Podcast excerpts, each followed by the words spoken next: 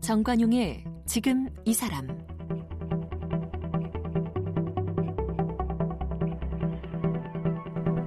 여러분 안녕하십니까 정관용입니다. 지난해 유럽의 저명한 페스티벌에 우리 국립창극단의 레퍼토리 트로이의 여인들이 초청됐습니다. 우리 국립창극단이 트로이의 여인들을 창극으로 만들어 한다? 이것도 참 의아스럽죠. 그런데 당시 그 유명 공연장 이례적으로 전석 매진되고요. 가, 객석을 가득 채운 관객들 기립박수를 보냈다 그러고 어, 공연 전문가들의 평이 이번에 유럽 투어 끝나면 미국과 더 많은 나라에 소개되어야 할 작품이다. 이런 극찬을 받았다고 합니다. 자, 이런 창극 공연의 중심에 바로 국립창극단 김성녀 예술 감독이 계세요. 어, 외국 작품을 창극으로 만들고 또 다른 장르와 협업해서 심지어는 SF 창극, 스릴러 창극 이런 실험적인 작품들을 만들어내서 뭐 고리타분하게 여겨졌던 창극에 대한 고정관념을 깨고 대한민국 창극사를 새로 썼다 이런 평가를 받고 있는 분 오늘 국립창극단 김성녀 예술감독을 함께 만나겠습니다.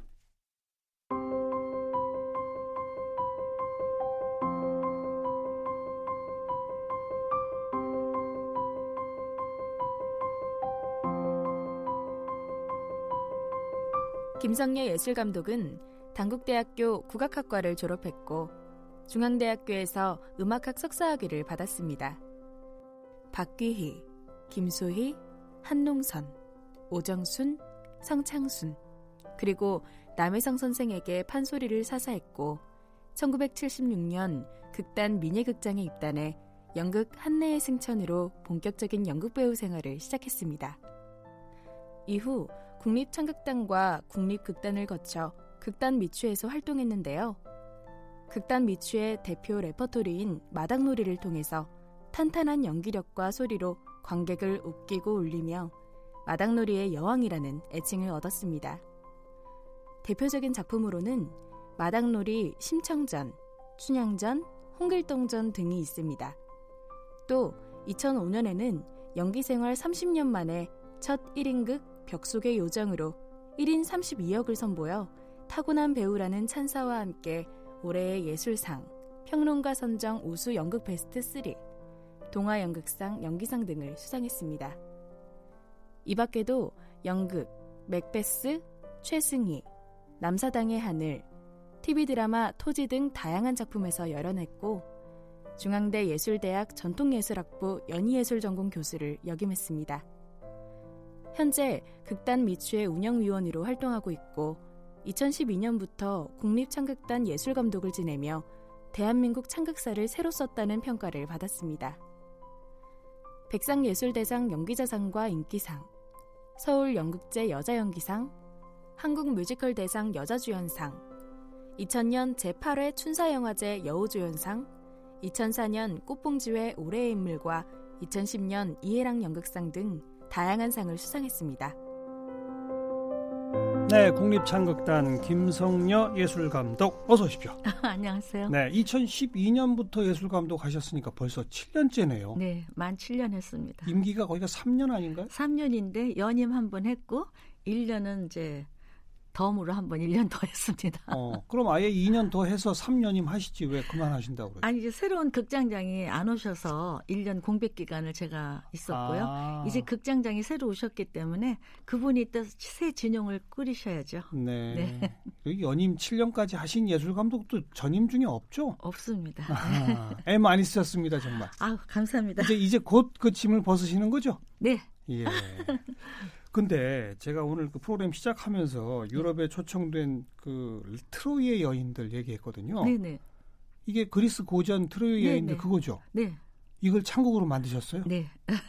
또 SF 창극은 뭐예요? SF 창극은 요즘 그 SF가 장르가 네. 영화도 아주 굉장히 사람들한테 사랑을 받고 있고 그런데 SF가 창극이 가능할까라고 어. 했을 때 네. 우리 젊은 연출가가 SF 창극을 한번 해보자. 네. 그래서 딱 보니까 어, 또 어, 젊은이들이 할 수 있는 젊은이들 어. 좋아할 수 있는 창극이 될 것 같아서 작년에 SF 창극을 했었습니다. 뭐 뭘 가지고 했습니까? 그 SF 소설을 원작으로 소설 해서 어. 다 각색을 해가지고 영화화되거나 그러진 않은 네 각색을 작품으로. 해서 어, 우리의 소리로 다시 각색을 만들어서 네. 어 그러니까 빛의 소리처럼 소리라는 음. 그 제목으로 제목이 소리. 네 스릴러 창극은 또 뭐예요? 장화홍련이라는 예, 예. 작품을 이제 원래는 우리 민속 그 얘기 중에 장화홍련이 있었잖아요. 네. 근데 그걸 가지고 연극을 했었는데 그 연극 한 팀이 그게 이제 히트를 치면서 영화에 영화로. 만들어졌죠. 어. 근데 그 어, 작가하고 연출가가 창극으로 제 처음에 창극 예술 감독으로 부임하면서 어. 첫 작품으로 제가 장화홍련을 스릴러 창극으로 만들어 보겠다 해서 네. 이제 우리 판소리의 장단이나 발림 이런 걸 싹 없애고 음. 단순히 소리만 갖고 스릴러 창극을 만들었어요 무대 위에 어. 대극장 무대 위에 어. 그래가지고 본 사람들이 너무 영화보다 더 무섭다고 잘 상상이 안 돼요. 원래 창극이라는 건 뭘 뭐죠? 원래 창극이라는 것은 200년 역사를 가진 판소리에서 예. 예. 어, 그러니까 창극의 역사는 100년이 됐지만 음. 어, 1900년대에 일제 시대가 판소리를 조금 말살하려고 했을 때 예. 서양 문물이 들어오고 중국의 경극이나 일본의 가부키가 들어오면서 극장이 새로 생기고 음. 원각사나 뭐 이런 것들이 생기면서 우리도 극장에서 필요한 그 공연 예술이 필요했는데 네. 그때 판소리 듣던 사람들이 입체창 하면서 극장에서 맞는 아. 공연 예술을 만들면서 창극이 시작이 돼요. 아. 그래서 혼자서 하는 예술이었는데 춘향과 이도령이 나눠서 입체창으로 분리돼서 그러니까. 분창을 하기 시작했고 판소리 그게, 네. 판소리는 원래 혼자서 처음부터 네, 끝까지 네. 다 하는 거죠. 혼자 하는 건데 나눠서 부르기 시작했고 어. 거기에다가 이제 서양의 세트가 들어오는 극장 구조 네. 맞춰서 거기다 소리를 얻는 게 아. 초기의 창극의 시발점이었죠. 그러니까 판소리의 배역을 여러 사람들이 나눠서 네. 나눠서 역시, 소리를 역시 하다가 판소리로 하고 그다음에 극에다 집어넣어서 그게 넣고 네, 뮤지컬처럼 만든 무대, 그다음 거죠. 무대 장식이 네, 들어가고 네, 들어가고 이게 이렇게. 창극이다. 네, 네. 그럼 원래 처음 만들어진 창극은 그 우리 판소리 뭐 여섯 마당 그거겠네요. 판소리 다섯 마당이고 다섯 마당인가요? 원래는 열두 마당이었는데 네. 지금 불려주는 게 다섯 마당이거든요. 그러니까 처음엔 그거밖에 없었겠네요. 그것밖에 없고 늘 춘향전, 심청전, 예. 흥부가 수군가 뭐 이런 것만 했었죠. 그렇죠. 그러니까 100년의 역사인데 그때 옛날에 불 했던 창극이 그대로 판소리처럼 음. 전통처럼 굳어져 있어가지고 대한민국 국민들이 창극을 보신 분들이 없었어요. 네, 네. 그래서 예, 그러니까 판소리 매니아층들이 가서 창극을 보고 그렇죠. 했는데 어. 판소리보다는 창극이 조금 눈요기가 되지만 소리로 봐서는 판소리가 훨씬 나니까 예. 창극이 가, 그러니까 존재 가치가 없었죠. 어. 근데 이제 제가 생각하기에 창극이라는 것은 판소리는 전통을 이어받아야 되는 거고 창극은 그 시대에 맞춰서 전승이 돼야 되니까 네. 전통을 현대화하는 작업 현대화 해보자. 네 그런 작업을 해야 된다고 저는 생각을 했어요. 그래서 음. 제가 예술 감독 가면서 이제 과감한 시도를 그러면 시작했죠. 2012년 예술감독 가시기 전에 국립창극단은 그냥 계속 그 다섯 마당만 했습니까? 다섯 마당 하다가 가끔 가다가 이제 창작도 하긴 했는데 그런데 너무 미미하게 이제 워크숍처럼 해서 올리고 하니까 아. 그 공연 자체가 quality 면에서 사람들한테 아하.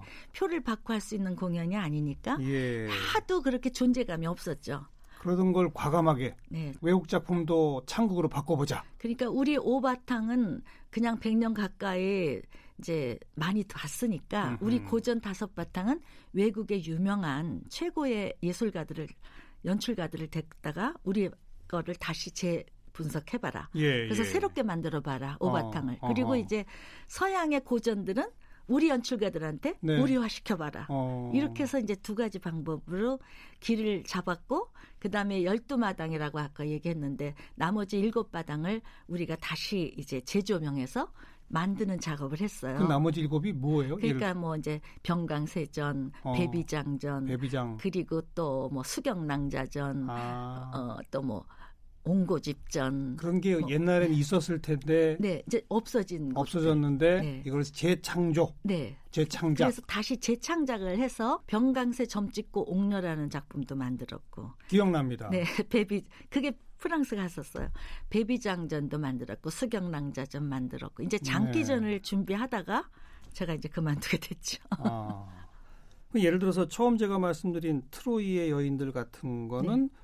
그냥 이 스토리와 배역 대사만 있는 거를 네 그럼 창을 만들어야 되네요. 그렇죠 작곡을 해야 되네요. 트로이 여인들이 너무나 많은 그 버전이 한 세 가지가 있어요. 예. 작가가 쓴 게. 그걸 가지고 배삼식 작가라는 우리 희곡 작가가 그걸 갖다가 다시 줄거리를 가지고 우리화시켜서 음. 시처럼 만들었어요. 시로. 시같이 그 어. 스- 스토리를. 그렇죠. 그래갖고 거기에다 작창을 해서 집어넣었어요. 그렇죠.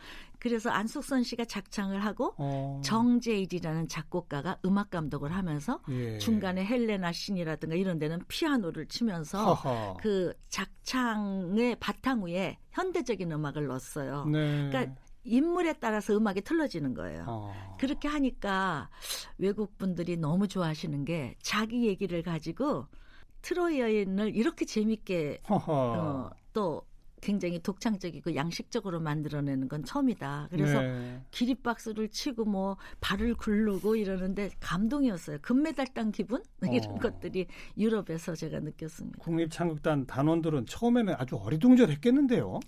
처음에는 저를 창극을 망치는 사람으로 생각하고 판소리 같이 소중한 거를 어. 왜 이렇게 훼손시키나라는 시각도 있었는데 저는 판소리 완창은 완창대로 갖고 가고 창극은 창극대로 생명력이 없으면 창극단은 없어진다. 음. 그런 이제 신념이 있었어요. 그래서 네. 누가 뭐랬든 한번 가보자라고 음. 이제 갔는데 다행히 첫 작품부터 스릴러 창극 장하홍련부터 매진 사례가 음, 80% 이상의 유료와 그렇죠. 95% 이상의 그각 객석을 채워야 이제 매진이라 고 그러거든요. 예. 매진 사례가 첫 번부터 매회 공연에 매진이 됐어요. 그러니까 네, 그 전에 네. 창극은 음, 관객 동원하기 위해서 초대권을 초대권. 뿌리고 또 양로원에나 그 노인정에 가서 차로 모셔오고 했는데 아. 순전히 표 파는 관객들이 첫 번부터 이야. 이제 오기 시작하면서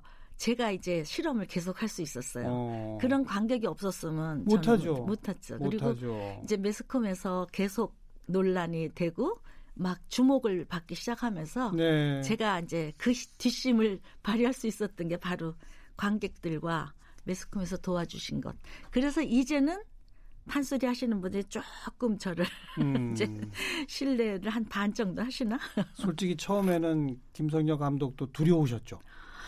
전 두려웠는데 제가 마당놀이라는 장르를 만, 만들었었고 예. 30년을 했었고요. 예. 또 저가 연극 배우지만 제가 한국적인 연극을 할 때 우리 선생님들이 저한테 판소리를 가르쳐 주신 선생님들이 아까 예, 계셨는데 그분들이 저한테 레슨비를 하나도 안 받고 가르쳐 주셨어요. 어. 그래서 저는 연기를 우리 소리와 연기를 접목하는 연극을 접목하는 작업을 많이 했었기 때문에 그렇죠. 밖에서 우리 창극이 어떻게 나가야 될까라는 화두는 늘 갖고 있었어요. 네. 그래서 그런 공부를 했었기 때문에 창극단에 가서 그 된다. 신념을 가지고 된다. 된다라는 음. 생각을 했지 안 그랬으면 두렵고 이래서 못했 그렇죠. 못했을 거예요. 네. 그리고 뭐 약간 마음에 안 드는 작품도 나오고 그랬기 때문에 거기서 아, 접을까 이런 생각도 음. 있었을 텐데 저는 과정이 중요하다고 봤고 창극이 변신하기 위해서는 이런 과정이 필요하다. 네, 네. 그리고 올바른 이정표를 얻기 위한 그런 다양한 실험을 해야 재어 있을 때 해야지. 그렇죠. 어, 또 이제 전문가들 소리꾼이라든가 음악만 하시는 분이 가면 이런 시도는 못 해본다. 제가 그래서 이제 많은 시도를 해봤습니다. 그리고 그 시도는 대성공으로 이건 뭐 명약관화하게 판별이 됐습니다. 매진 사례, 만원 사례뿐 아니라 네. 해외 무대 온 곳에서 초청받고 갔다 하면 기립박수 받고 네네. 그렇지 않습니까? 지금도 미국을 위시해서 일본까지 한 10개국에서 음, 좀 초청하고 있습니다. 네. 오스트리아 같은 나라는 코가 굉장히 음악으로 높은 나라인데 네. 그 관객이 떠나질 않고 어, 어, 간담회 할 때 끝까지 한두 시까지 앉아서 질문하고 그런 아카데믹한 현장을 보면서 아, 우리 게 아직 이제는 창극이 네. 앞으로 대세다. 그렇죠. 그런 믿음이 생겼습니다. 얼마든지 또 새로운 형식으로 네, 새로운 네. 장르와 또 콜라보 네, 결합해서 네, 네. 계속 만들어낼 수 있는 거 아니겠습니까? 그럼요. 근데 그게 가능했던 건 판소리라는 고유한 우리 문화 유산이 있기 때문에 가능하지. 그걸 놓치면 안 되죠. 그런 또. 게 없으면 음. 그런 바탕이 없으면 함부로 할 수가 없어요. 네, 네. 확고한 하- 판소리라는 문화 유산이 있기 때문에 그걸 가지고 이렇게 음. 바리에이션을 할 수 있었던 거죠. 예, 연극 배우 그러면서 판소리 그리고 또 마당놀이 네. 마당놀이 여왕으로 불리셨잖아요. 네. 이 마당놀이라는 거는 그 부군이시죠? 손진책 네, 네.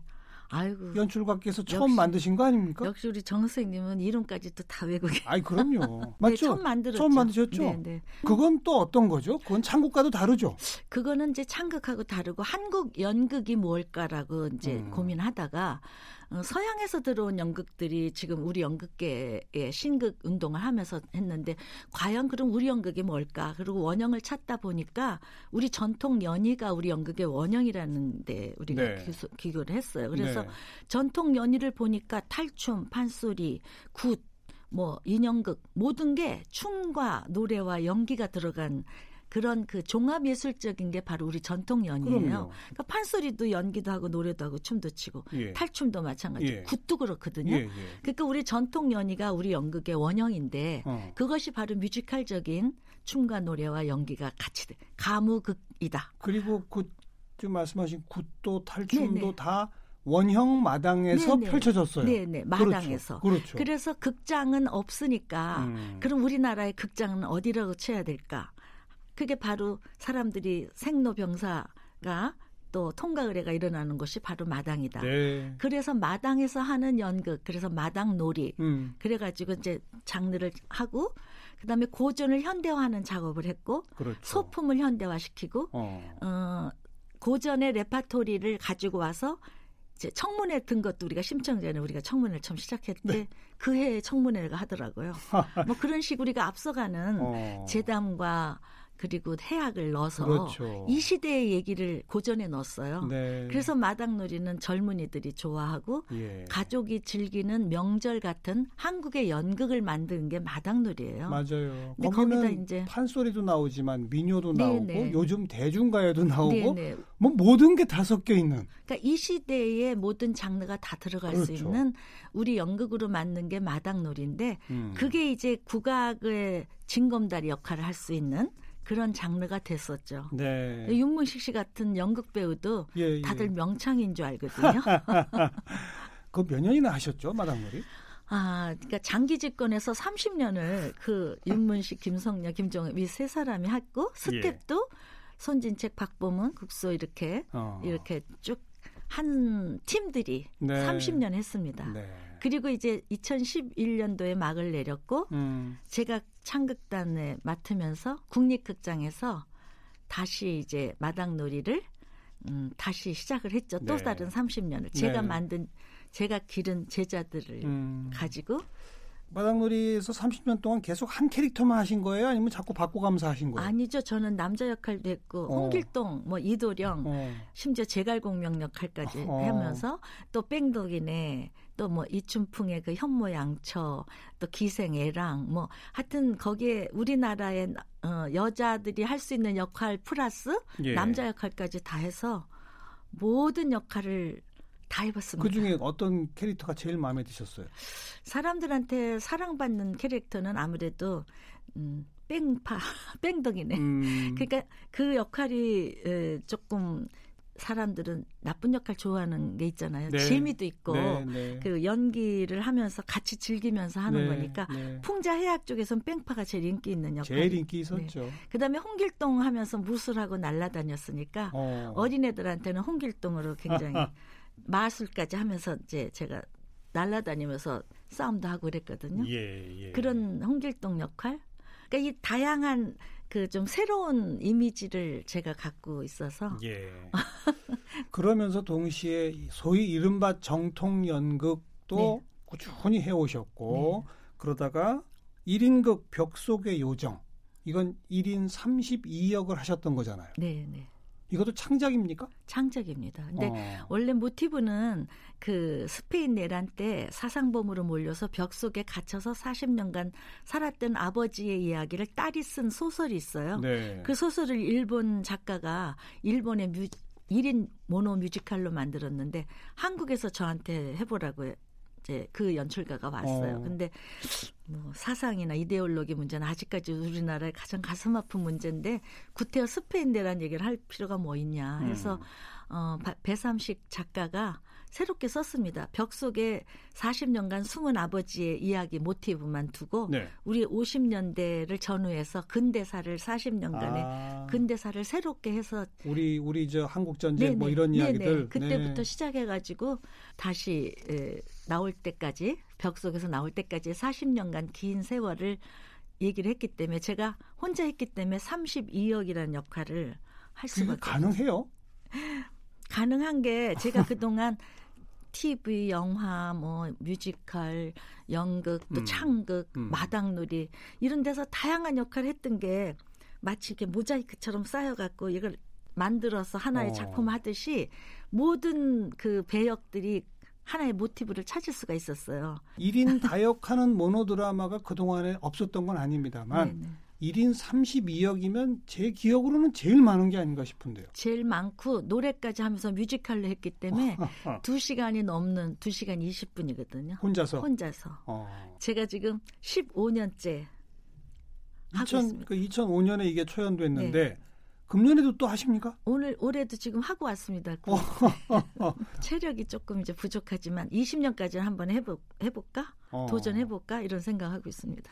지난 연말인가는 맛있는 만두 만드는 법이라는 네. 작품 하셨다고요? 뮤지컬 모노드라마를 했는데 이번에도 또 뮤지컬로 모노드라마 2탄 그래갖고 맛있는 만두 만드는 법을 했습니다. 어. 근데 이제 그거는 3, 4년 전서부터 우리나라에 너무 아픈 일들로 자식을 먼저 보내고 가슴에 묻은 어머니 얘기들이 너무 많았잖아요. 예, 예. 그래서 그 자식을 가슴에 묻은 엄마 얘기를 해보자 해가지고 일본의 재일교포 작가 정의신 씨가 3년 전부터 이제 이렇게 늘 생각했던 작품을 만들었는데 아들이 좋아하는 만두 제 제 날 그러니까 제삿날 네. 아들을 위한 만두를 만들면서 하는 연극이에요. 그러면서 네, 모노? 네, 모노 드라마로 뮤지컬. 뮤지컬 드라마로 그래서 노래도 부르면서 어. 어, 만두도 직접 만들어서 최초로 만두 만들어서 그 자리에 먹는 무대에서 만들어서 네네, 먹어요? 만들어서 먹는 작품 새롭게 했습니다. 근데 어. 너무 관객들도 좋아해 줬지만 만두 냄새 때문에 네. 연극이 끝나고 나면 다들 만두집에 관객들이 가서 앉아 있던 일화가 있습니다. 배고파지겠네요. 네. 조리를 직접 하시니까. 네, 조리 직접 하고 빚고 음. 그래서 만두가 탈까봐 연습을 연습 한 달 하면서 계속 만두를 만들면서 어느 몇 시간이 돼야 이 만두가 안 타고 잘 될까를 해갖고 무대 감독이 뒤에서 전기 그 스토브를 스토브를 껐다가 어. 다시 켜고 요거를 또 연습을 엄청 했어요. 대단합니다. 네. 끊임없이 새로운 작품에 도전하시는군요. 그게 제 생명이라고 생각합니다. 생명이다. 네. 아. 생명력, 에너지의 원동력이 새로운 거 하는 것. 무대 처음 서신 게 다섯 살 때라면서요? 네. 그냥 그냥 어 무대가 천직인 사람이죠. 뭐 부모님 얘기 좀 해주세요. 저희 어머님은 국극 배우셨고 음. 진도 출생의 명창 집안에 음. 이제 그 가게를 가진 분이고 저희 아버지는 이북 분- 함경도 분인데 연극을 하시다가 내려오셔가지고 음. 엄마랑 만나서 그러니까 연극과 국악이 만나는 부모예요. 그러네요. 그러니까 제가 그런 걸 하는 것 같아요. 예, 피 속에 그냥 네, 네. 다 들어 있습니다. 그래서 어릴 때 엄마 아역으로 다섯 살부터 무대에 섰고, 국극 네 국극 무대. 엄마 아역으로. 네 그리고 이제 영화도 어릴 때 하다가 네. 어 그러니까 무대 경력만 보면 지금 뭐 거진 65년이 됐죠. 음, 음. 제가 오늘 칠순이 됐으니까. 어머님 아버님의 그 피를 받아서 정통 우리 가락 그리고 서양의 어떤 연극 네. 영- 그걸 뭐 어릴 적부터 경험하셨고 어릴 적부터 했고 또 제가 결혼을 손진택 씨 하면서 네. 다시 또 우리 엄마 배우와 연출가 만난처럼 그렇죠, 그렇죠. 이대에 걸친 그 네. 이제 인연을 맺었습니다. 그러면서 또 재창조되는 네. 마당놀이라는 새로운 걸 만들었고. 1인 모노드라마 또 실험, 네. 또 창극단 예술 감독을 맡으시면서는 아예 우리 그 창극을 새롭게 한번 바꿔보자. 네. 일생이 실험이시네요. 네. 근데 이제 변신보다는 전 진화라는 말을 진화죠. 좋아하는데 네. 진화는 그 시대와 같이 가는 거지 우열이 아니라 그러더라고요. 그리고 없던 네. 거를 갑자기 만드는 게 아니라 네, 네. 있는 것들, 있었던 것들을 이것저것 섞고 네, 엮어서 네, 네. 그렇게 하는 거니까. 그래서 창극의 진화였고 우열이 아니야. 이게 옳고 그 옛날 게 나쁘다가 아니라 음. 이제 진화하는 과정이라고 저는 생각하고 네. 어, 저 확신을 가지고 했던 것이 그래도 성과를 좀 내지 않았나. 그리고 또 그 많은 그 실험이 대부분 또 성공적으로 네. 평가를 받고 하다 보니 솔직히 지금 김성녀 감독님 아까 이제 올해 칠순 됐다고 하셨는데 네. 길거리 다니면 누가 50대라고 그러지 누가 70이라고 그러겠습니까? 감사합니다. 그거를 50대도 추임새라고 하는데. 50대도 아닌가 40대라고? 아이고, 그건 좀 오반가요, 제가? 네 오바 오바신 것 같아요. 어떤 인터뷰 보니까 네. 이렇게 말씀하셨어요. 배우는 네, 인간 가운데 신의 영역에 다가가는 제사장 같은 존재라고 생각한다. 그러니까 무슨 뜻입니까? 우리 뭐제 문화라든가 예술이 특히 제사에서 그리스의 제사부터 시작해서 우리나라도 고시대 제사 제사장이 배우 역할을 했다고 본다면 예. 제사장이 노래 부르고 춤추고 인간과 신의 관계를 제사장을 통해서 통하고 하는 것이 어, 배우의 원형이었다고 본다면 네. 배자가 아닐 사람인 변에 아닐 배자거든요 배우가 아, 그러니까 사람이 아닌 영역까지 아. 신과 소통할 수 있는 재주나 예. 능력이나 예. 뭐 인격이나 모든 걸 갖춰야 되니까 배우는 엄청난 공부를 하고 인격을 닦아야 된다. 저는 이런 말을 들었어요. 어. 그래서 배우라는 것은 그냥 재능이 아니라 음, 뭔가 제사장 같은 마음으로 그렇죠. 그 사람들 마음과 신의 영역까지 소통할 수 있는 네. 그런 소통의 매개체가 배우가 아닌가 네. 저는 그렇게 생각. 앞으로 뭐 계속 배우 하실 거죠? 이제부터는 배우가 제 이제 업이 될 그러니까. 거고요. 어. 이제는 제대로 좀 굵고 진하게 해봐야 되겠습니다. 아니 그리고 저 앞으로 한 4, 50년은 더 하셔야죠. 아! 네, 그제 꿈이요. 네. 무대에 아무것도 안 이루고 섰다가 네. 그 다음 날 이 배우가 어제 운명하셨습니다. 아. 이렇게 막이 이렇게 딱 닫힌 예. 그게 제 꿈, 모든 배우의 꿈이에요. 예, 예. 그게 실현이 됐으면 참 좋겠습니다. 예. 그동안 어, 국립창극단 예술감독으로 참 수고 많으셨고요. 네, 어, 다양하게 실험하셨던 그런 정신이 이 신임 예술감독 체제에서도 네. 어, 큰 게 변화 없이 좀 이어져서 더 발전되기를 네. 함께 기대해 보고요. 정말 모래성이 안 됐으면 좋겠다는 그러니까요. 가 있습니다. 음, 이제 배우로서 아, 훌륭한 무대에서 계속 뵙도록 하겠습니다. 너무 감사합니다. 오늘 고맙습니다. 복 많이 받으십시오. 고맙습니다. 국립창극단 김성녀 예술감독이었습니다.